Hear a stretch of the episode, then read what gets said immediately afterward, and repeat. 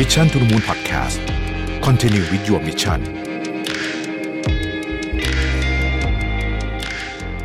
สวัสดีครับยินดีต้อนรับเข้าสู่ Mission to the Moon Podcast นะครับคุณอยู่กับประวิทย์ หาญอุตสาหะครับวันนี้เรียกว่าเป็นตอนพิเศษก็ได้นะครับเพราะว่าผมลุกขึ้นมาอัดหลังจากที่ทราบเรื่องเงินเฟ้อของสหรัฐนะฮะที่ออกมาที่ เก้าจุดหนึ่งเปอร์เซ็นต์ นะครับเดือนล่าสุดซึ่งต้องบอกว่าเกินที่คาดหมายไว้ที่ แปดจุดแปดเปอร์เซ็นต์ เป็นอย่างมากแล้วก็แสดงให้เห็นว่ายังเป็นขาขึ้นอยู่เพราะว่ายังไม่ถึงจุดสูงสุดนะฮะนี่คือตัวเลขใหม่ที่สูงที่สุดซึ่งแน่นอนว่าหลังจากที่เงินเฟ้อเนี่ยออกมา เก้าจุดหนึ่งเปอร์เซ็นต์ เนี่ยนะครับตลาดก็ผันผวนอย่างหนักเลยนะฮะ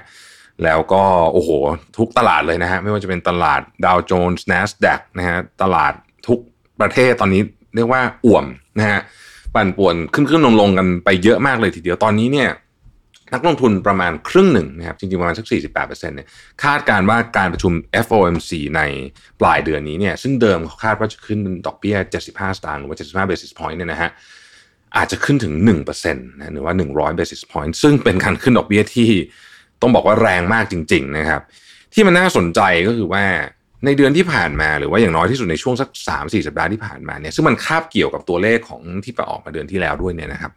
เอ่อราคาสินค้าโภคภัณฑ์ทั้งหลายเนี่ยราคาปรับตัวลดลงอย่างมีนัยสำคัญทุกตัวเลยนะฮะไม่ว่าจะเป็นน้ำมันนะครับน้ำมันเนี่ยลงไปสองรอบนะฮะแต่ว่าตอนนี้เนี่ยลงประมาณสัก สิบเปอร์เซ็นต์ นะฮะปิดสัปดาห์นี้นะฮะแล้วก็เอ่อเอ่อข้าวโพดก็ลงนะครับเอ่อทองแดงเนี่ยลงไป สิบเปอร์เซ็นต์ นะฮะหนึ่งสัปดาห์ที่ผ่านมานะครับเอ่อถั่วเหลืองข้าวสาลีนะครับเอ่อไม้นะฮะเอ่อน้ำมันปาล์มนะครับนมนะครับเอ่อน้ำส้มนะฮะส้มเอ่อกาแฟนะครับเอ่อ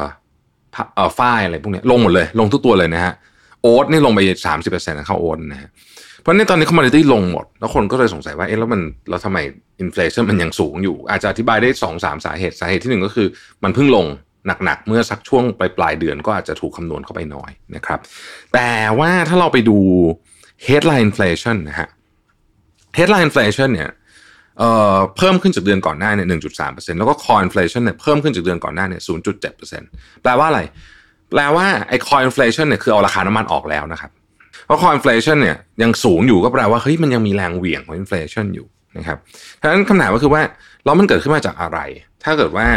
แม้กระทั่ง Core Inflation ซึ่งเอาราคาน้ำมันออกไปแล้วเนี่ยก็ยังก็ยังสูงอยู่นะครับก็ต้องอธิบายแบบนี้ว่าตัวเอ่อ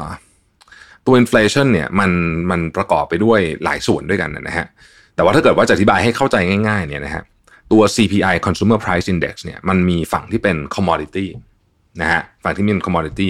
แล้วก็เป็นฝั่งที่เรียกว่า Consumer Service หรือเรียกว่าเป็นฝั่งบริการก็ได้นะครับปรากฏว่า Commodity เนี่ยตอนนี้เนี่ยขาลงเห็นชัดเจนเลยนะฮะเป็นราคา commodity มันลงชัดแต่ว่าตัว ซี พี ไอ Consumer Service Index เนี่ยนะฮะมันขึ้นสูงสุดมาตั้งแต่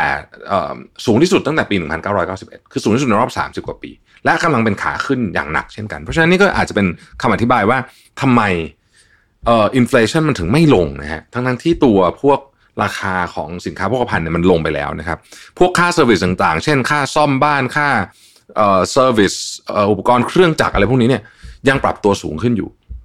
นะครับแล้วก็เอ่อตัวของราคา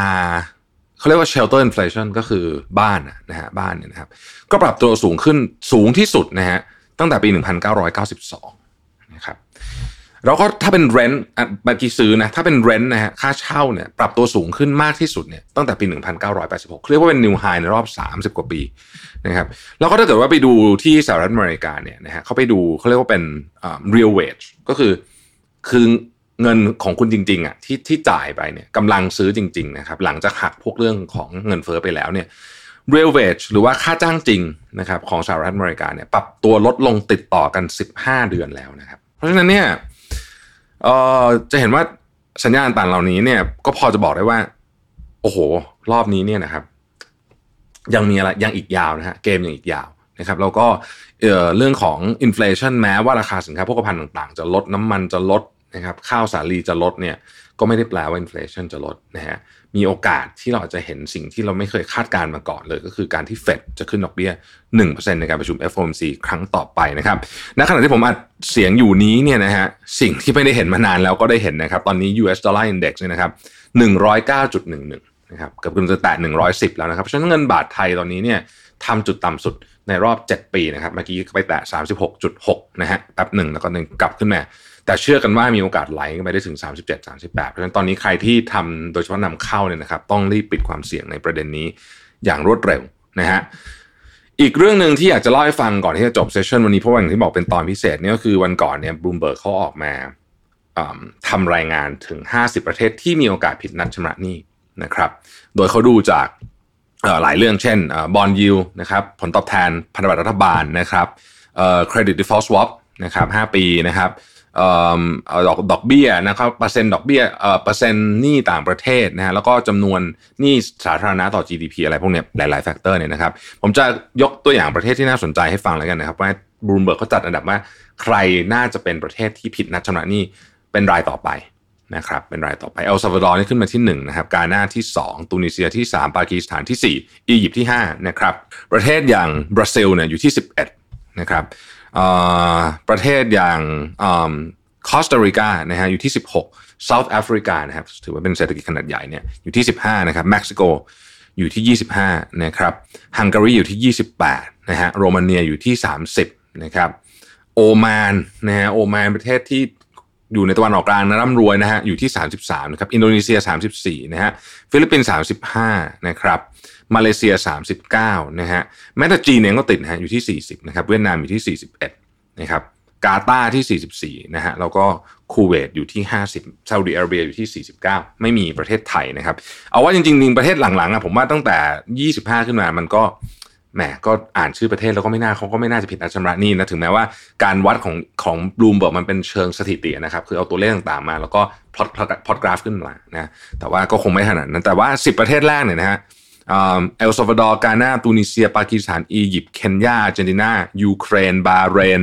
นามิเบียบราซิลอ่ะพวกเนี้ยอันนี้น่ากลัวนะฮะอันนี้ก็เป็นประเทศที่ต้องจับตาต่อไปว่าจะมีเหตุการณ์คล้ายๆกับที่ศรีลังกาเกิดขึ้นหรือเปล่านะครับในขณะนี้เนี่ยต้องบอกว่าสัญญาณเรื่องของ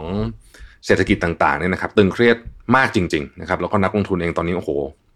ตลาดต้องใช้คำว่าปั่นป่วนมากนะครับมีแรงซื้อแรงขายที่แบบพลิกกลับไปพลิกกลับมาอย่างดูอย่างราคาทองเนี่ยนะฮะราคาทองเดี๋ยวก็ลงเดี๋ยวก็ขึ้นนะครับงงๆทั้งจริงๆมันก็ไม่ได้มีข่าวอะไรใหม่ที่ที่อยู่ในในในช่วงเวลานั้นนะฮะเอ่อก็น่าสนใจดีหลังจากที่ประกาศเงินเฟ้อออกมาเนี่ยทองเนี่ยก็วิ่งขึ้นวิ่งลงแบบงงเหมือนเหมือนงงตัวเองอยู่ว่าจะเอาไงดีนะฮะก็ต้องติดตามกันอย่างใกล้ชิดนะครับแต่ว่าผมก็ต้องบอกว่าในฐานะคนที่ทำธุรกิจเนี่ยนะครับเรื่องของการปิดความเสี่ยงเรื่องค่าเงินนะเราต้องทำนะมันเป็นหน้าที่ของเรานะครับอันนี้ก็ต้องจะทำ forward จะอะไรก็ว่ากันไปนะฮะอันนี้ไม่เป็นเรื่องที่เราต้องทำนะฮะโอเคนะครับนี่ก็เป็นสรุปแบบเร็วๆนะครับสำหรับเรื่องของเศรษฐกิจนะฮะขอบคุณที่ติดตาม Mission to the Moon นะครับสวัสดีครับ Mission to the Moon Podcast Continue with your mission